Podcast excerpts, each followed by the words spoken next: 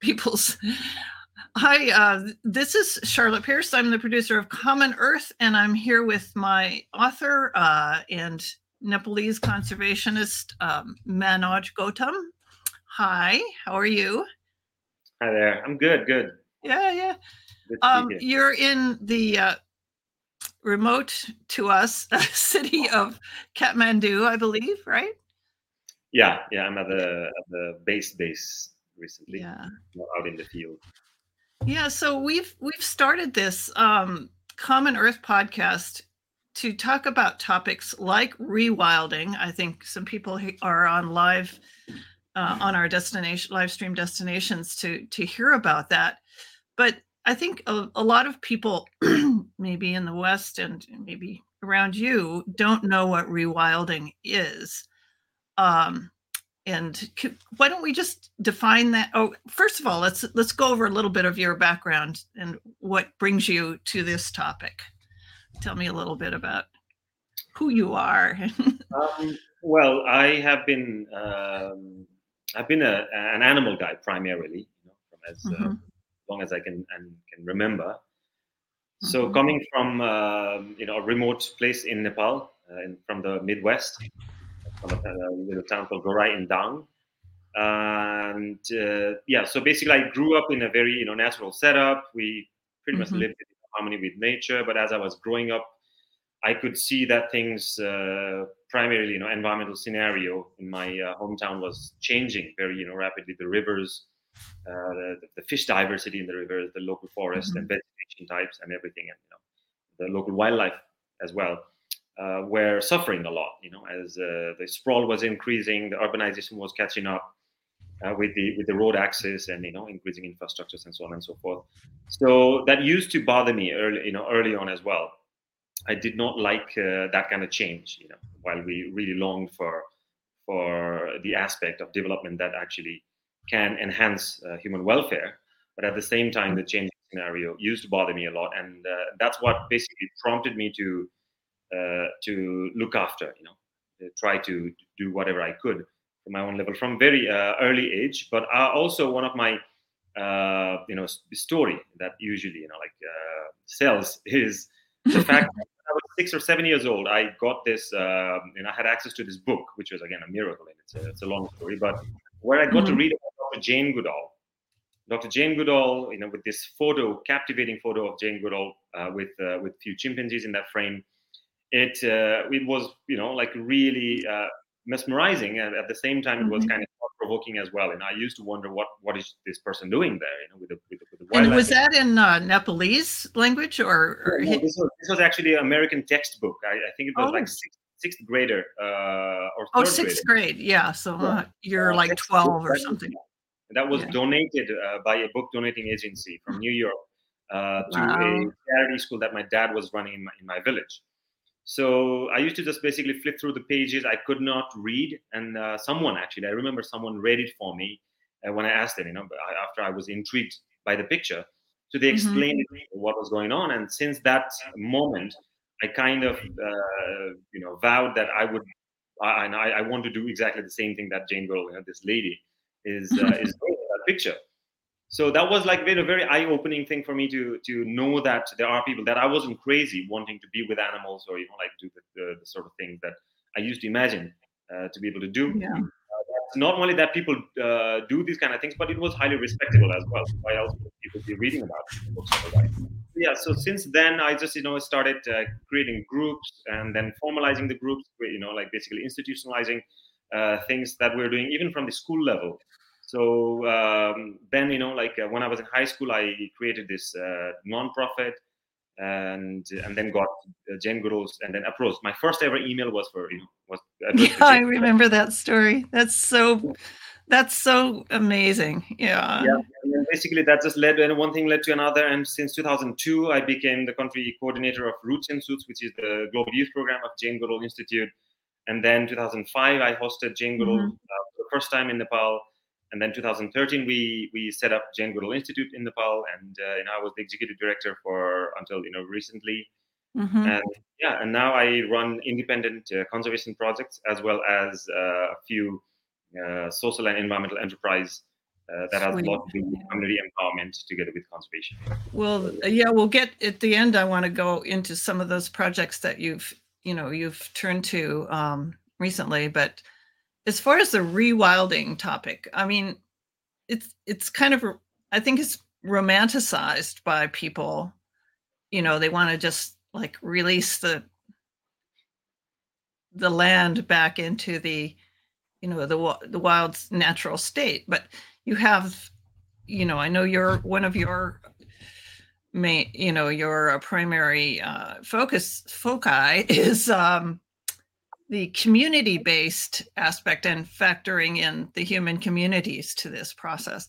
So t- tell us a little you know maybe a little bit of a definition of the kind of understanding of what rewilding is and then your take on it and what you're doing in in your well i mean again you know like i don't i don't want to i don't want to uh, you know cause any controversies here by bringing in my own version of you know an understanding of, uh, of rewilding but rewilding might actually mean different things to different people mm-hmm. again you know uh, no offense to the to the you know uh, classic uh, definition of rewilding as held by you know certain leading experts some of who, who used to be my professors at oxford as well um, mm-hmm. Basically, the idea is that humanity has meddled with the with the natural landscape and and and uh, you know uh, biotic and abiotic factors within the landscape and the intricate web uh, of you know uh, nature that exists in, within those uh, landscapes. And uh, particularly in the West, you know, like with the early industrialization as compared to the rest of the world, and there was a significant impact on these landscapes, you know, in, in, in the West caused by mm-hmm. the mass scale consumption of, of natural products like your forests were cleared out logged and uh, you know and uh, in, intensive uh, agriculture you know like mm, uh, massive scale commercialization of agricultural uh, products as well and so on and so forth. So that has meddled with the natural landscape to a huge extent. And uh, and hence you know like the, the, the, environmental consequences and repercussions that we've been that we've been facing um, as, as, as a result that became the uh, you know triggering factor behind the, the, ideas and concepts and notions of uh, of what uh, rewilding um, you know uh, mm. is we oops we have we have uh, lost him i think the factor of of uh, uncertain internet in kathmandu but we will uh, hopefully he'll pop back on, and I think we have him now. Hi, Manoj. um, yeah, yeah so I, I, I, heard it sort of gearing up as it was beeping, and then. yeah. Yeah, but um, so, so, basically, as I was uh, uh, going on about the about the you know concept of uh, rewilding, so that, that that became the triggering factor, uh, you know, uh, to mm-hmm. the realization that uh, maybe the meddling, maybe the humanities meddling with the with the natural landscape has exceeded a, a you know a basic threshold, um, and hence came the idea of uh, giving you know these natural landscapes a, a, chance, so that we as a humanity uh, you know can can you know create a chance for ourselves as well, and, our, and our, for our future generations as well. Yeah. So the idea is basically to let the primarily to let the nature, uh, you know, um, take its course because as we know, nature is one of the most resilient uh, forces um, around us, and it can heal itself. You know, if if it if we just basically leave it alone for a while. But also the damage done to the to the wild landscape. Um, some of the damages uh, are you know have been basically irreparable or irreversible as well to a certain extent. Mm-hmm. Uh, locally speaking, and uh, some species have gone extinct. Um, some for you know centuries, others you know fairly recently. So, as part of rewilding, the idea is the ecological, environmental uh, integrity of that landscape needs to be revived as well.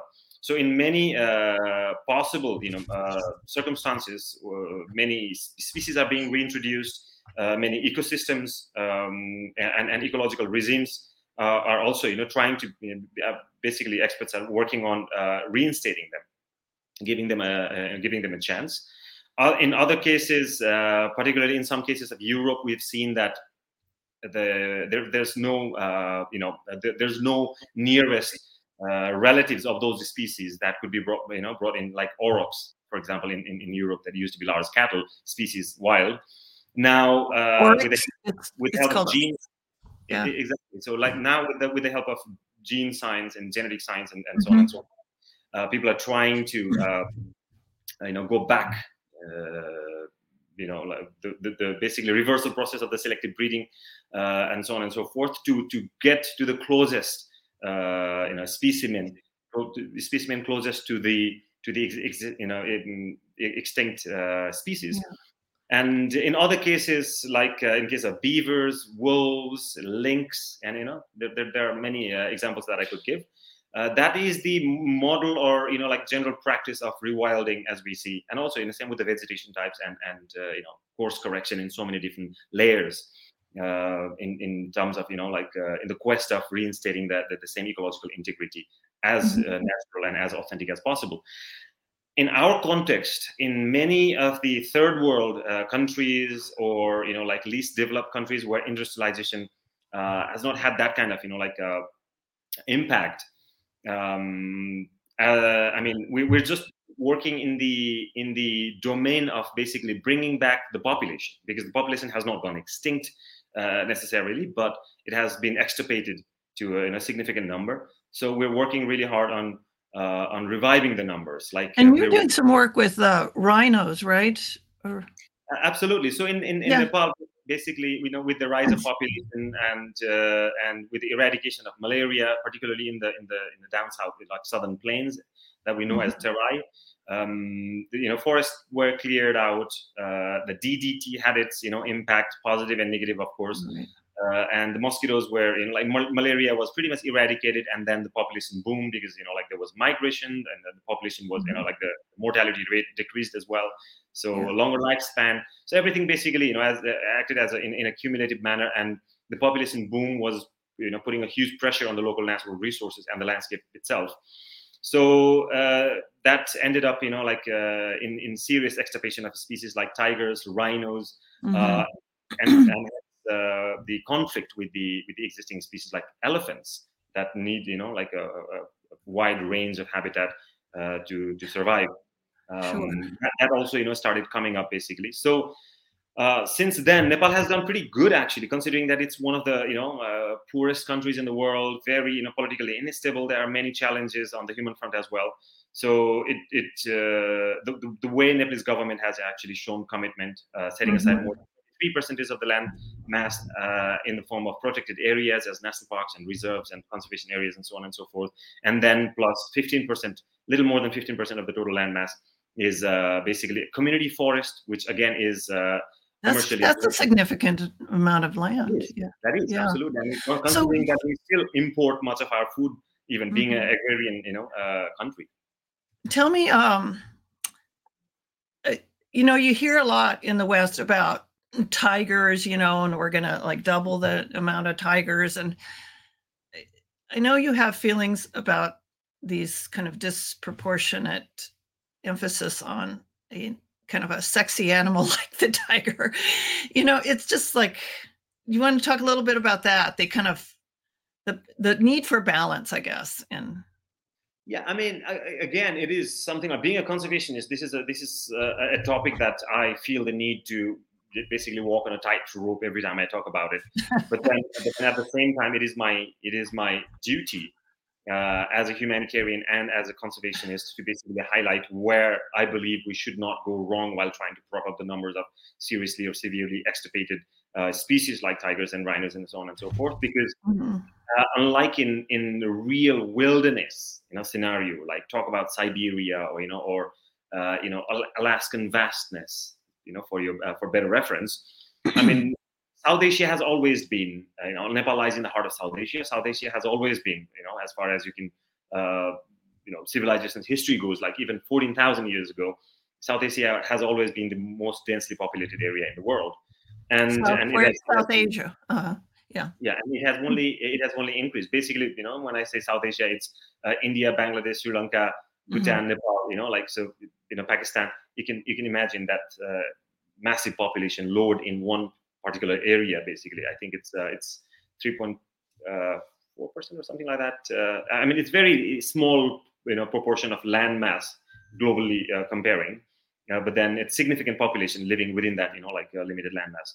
So it, there's a huge pressure from from humanity's side on the on the local natural resources, and uh, and uh, hence the threat is uh, is pretty imminent. You know, like it, it's mm-hmm. pretty valid threat that exists against the you know natural landscape and the and the species as well.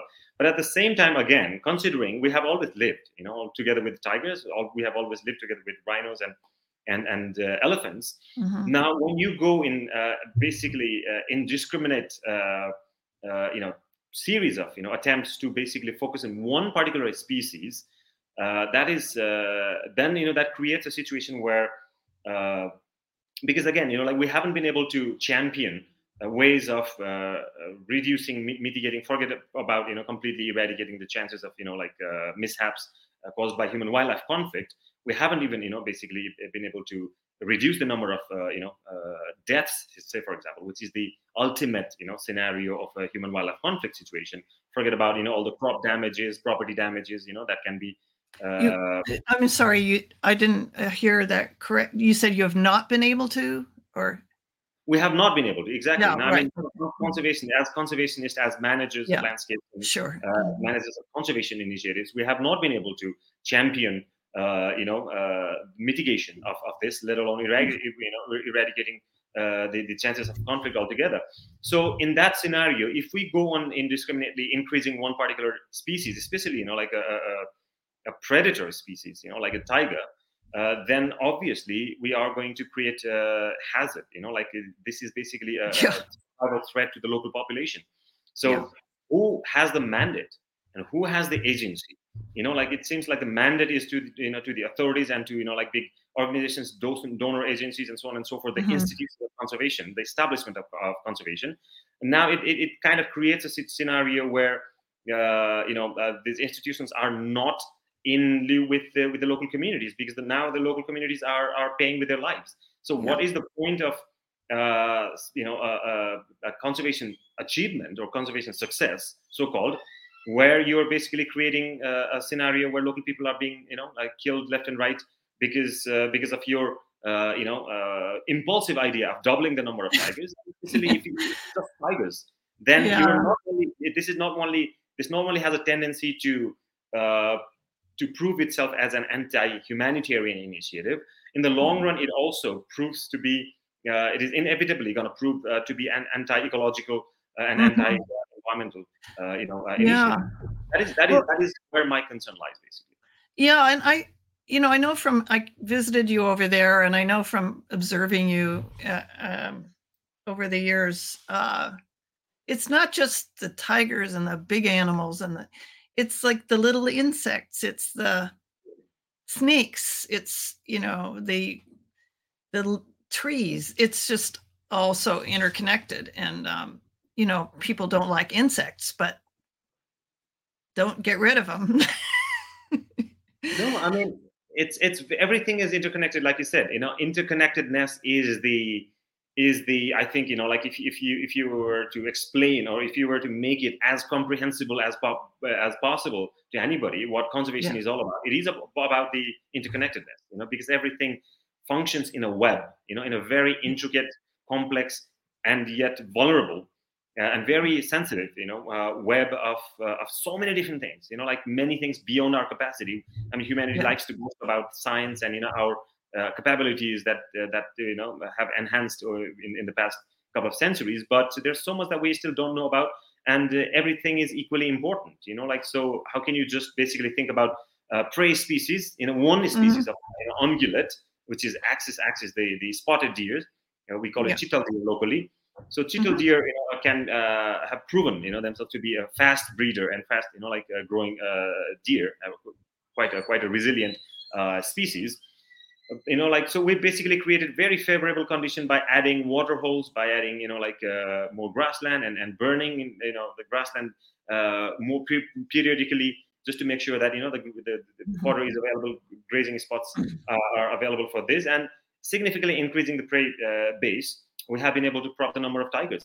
Now what happens to other ungulates when one particular species you know when we create the habitat so favorable for one particular species of ungulates then definitely the you know other populations are going to suffer because you know they'll get dominated uh, mm-hmm. you know mm-hmm. overshadowed by one particular uh, dominant species so and then you know same happens within the predators uh, you know uh, domain as well i mean what what's happening with the leopards what's happening with uh, with other carnivores you know mm-hmm. so many of them well just before we go on to some of your current projects i just wanted to ask you if do you feel like you know public opinion official opinion official policy is moving in the right direction on creating this balance for humans, wildlife, predators, insects, whatever. Do you feel like that is? I mean, I, I mean, it would. Well, it's easy uh, to be discouraged, I think, but it, it is. But at the same time, again, you know, like uh, my my take in this is, and I understand why there is this, you know, this pressure, you know, like uh, mm-hmm. because conservationists, you know, like are in a very diff, you know, it's a very difficult job, you know, like in today's world, being a conservationist. Because in one hand, what you see is everything is basically doom and gloom, you know, like capitalism is really churning and churning and churning and turning and turning. And as it moves with every single inch, it treads on on these valuable, you know, uh, planetary assets. So. Mm-hmm. So it, in one hand there's this sense of like the real sense of urgency and you know like the, the, the, the realization of the threat and and so on and so forth. And then efficiency becomes you know like how can we be more efficient in being able to make larger mass of people understand you know what what is at stake and what needs to be done and where things are at? So there's that you know like a real sense of urgency and desperation. And the other other side of things is what tools are you know then the ideological things come in because you know that if you go cheap if you go cheap way you know like fast quick uh, return uh, you know approach then in the long run it's gonna it's gonna slap you you know it's gonna mm-hmm. yeah. you in the butt you know the tiger uh, story is, is, is a great story because over the past however many decades slowly it has taken so many paradigm shifts and so many discourses uh, narratives changes and this and that and generations basically to for, of local communities from being evicted from you know what are now uh, these protected landscapes in the form of national parks and so on and so forth.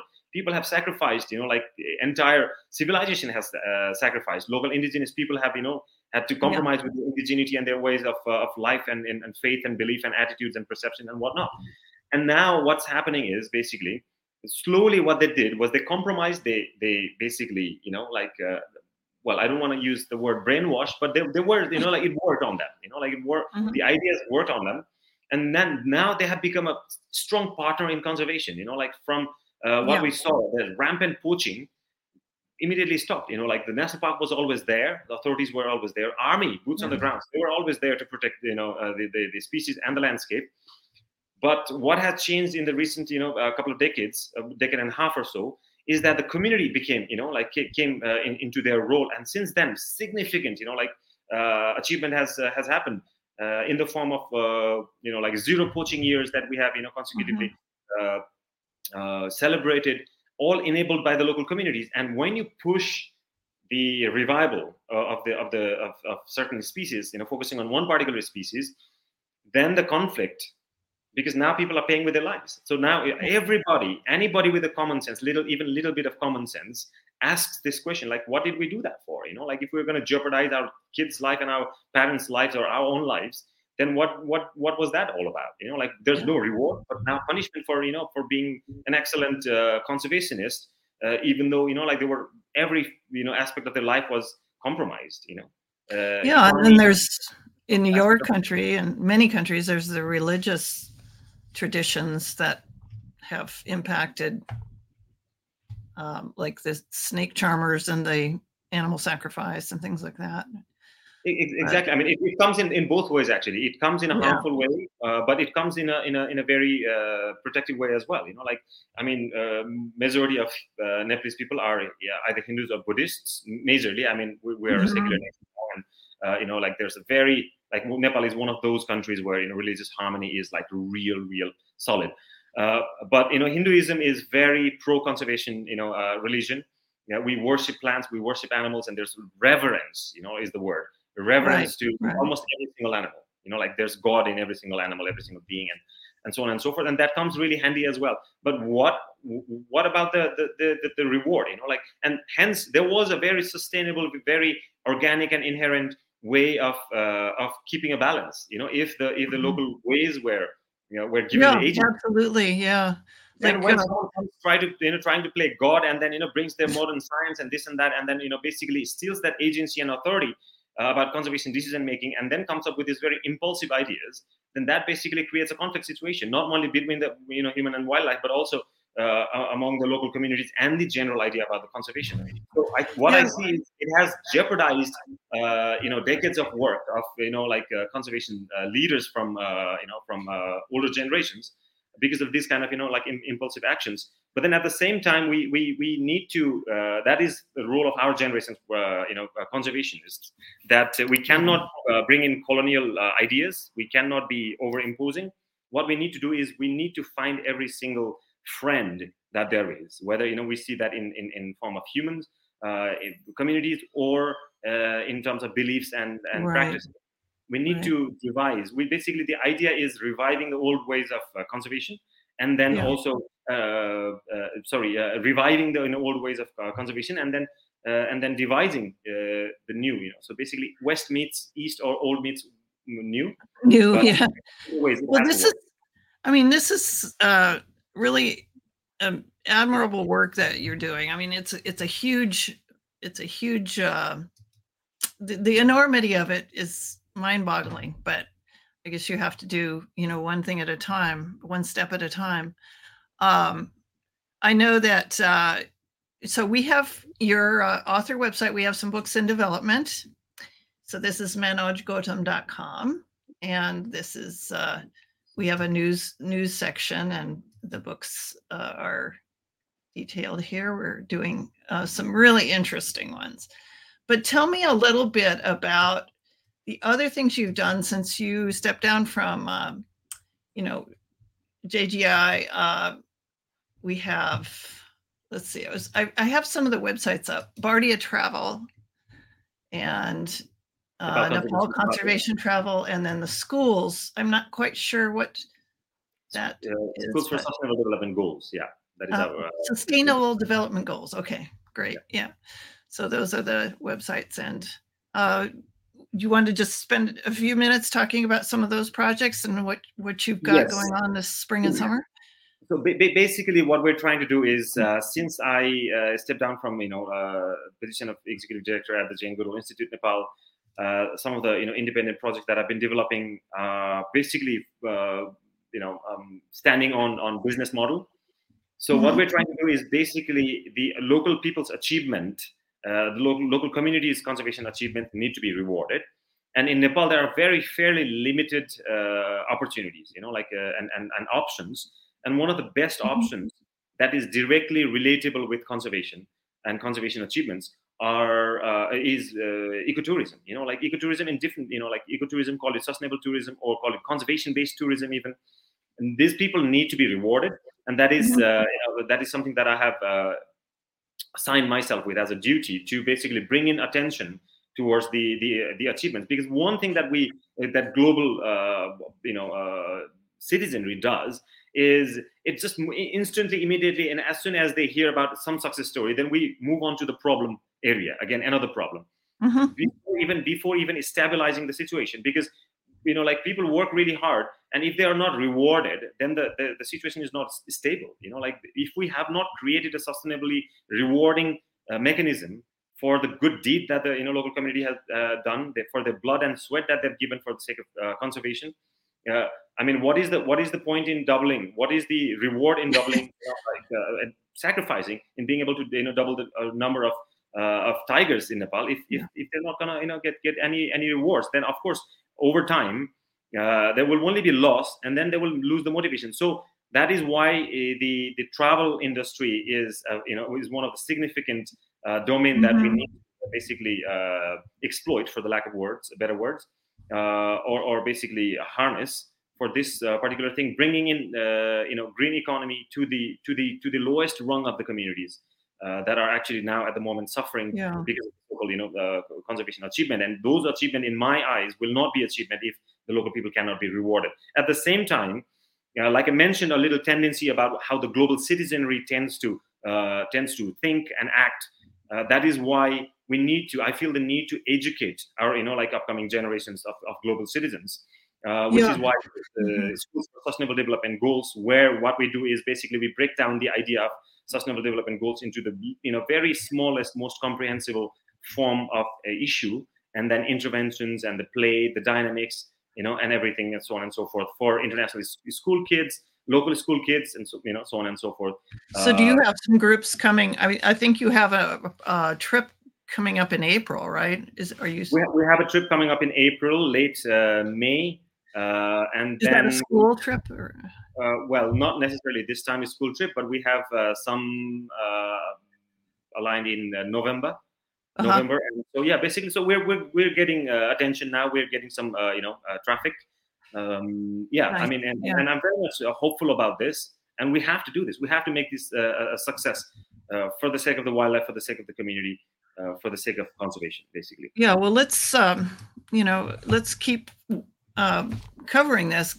I'd love to do more of these talks with you. I know you're like you're uh, like you're like the peregrine. You you're flying around trying to survey everything and take care of everything but I, would love to get you know people sort of following uh, what you're doing there and i had such an amazing time when i visited you know talk about conservation travel and you know really getting tuned in to to the uh, environment over there it was just amazing so thank you again for that, that it was it was a lot of fun for us as well. It was yeah. so great, and, um, and, and my, I live vicariously now. I live vicariously because you know, like I've spent decades, you know, in in the wilderness, and yeah. now that, that, very initial th- uh, thrill, you know, of being in that in that kind of situation where you were getting to mingle with the with the local indigenous people, they're oh, welcoming you in their in their lifestyle and everything. Now I live vicariously, you know, through visitors, yeah. whether it's a small, you know, school kid or you know, a, a retiree coming in yeah. and like seeing it so I, I so, enjoy by, by being able to you know open the doors for them if, if somebody wants to come and you know do that kind of a trip um, would one of these websites the nepal conservation travel dot travel or bardia dot travel would those be any of those any of those yeah, basically okay. it will just uh, it will just lead to the same you know like basically these are different uh, travel mm-hmm. portals targeting different kind of audiences and, sure. and offering different kind of uh, packages but they all mm-hmm. uh, basically lead to us. So you know, like mm-hmm. at the end of the day, you know, anybody who uh, makes an approach gets to you know interact with us, and then we will uh, we, we can always you know. Um, Wonderful, and then the educators can contact the schools. Absolutely. Yeah. yeah. Yeah. Well, thank you so much. I just can't believe that we caught up with you in your in your uh, fast-paced life. but uh, we'll we'll schedule another one and you know, let me know what you'd like to to talk about. I, you know, I think we've just barely scratched the surface on these topics. So absolutely, I, I, love doing this, and thank you for. Uh, All right, you're welcome. It was a pleasure. So uh, at manojgautam.com, you can read all about this um, this uh, topic, and you can see the replay. We'll also put this on our um, podcast apps. So all the major podcast apps will will have the audio. Thank you, Manoj. Thank you so much. Bye. Cheers. We'll wrap it up.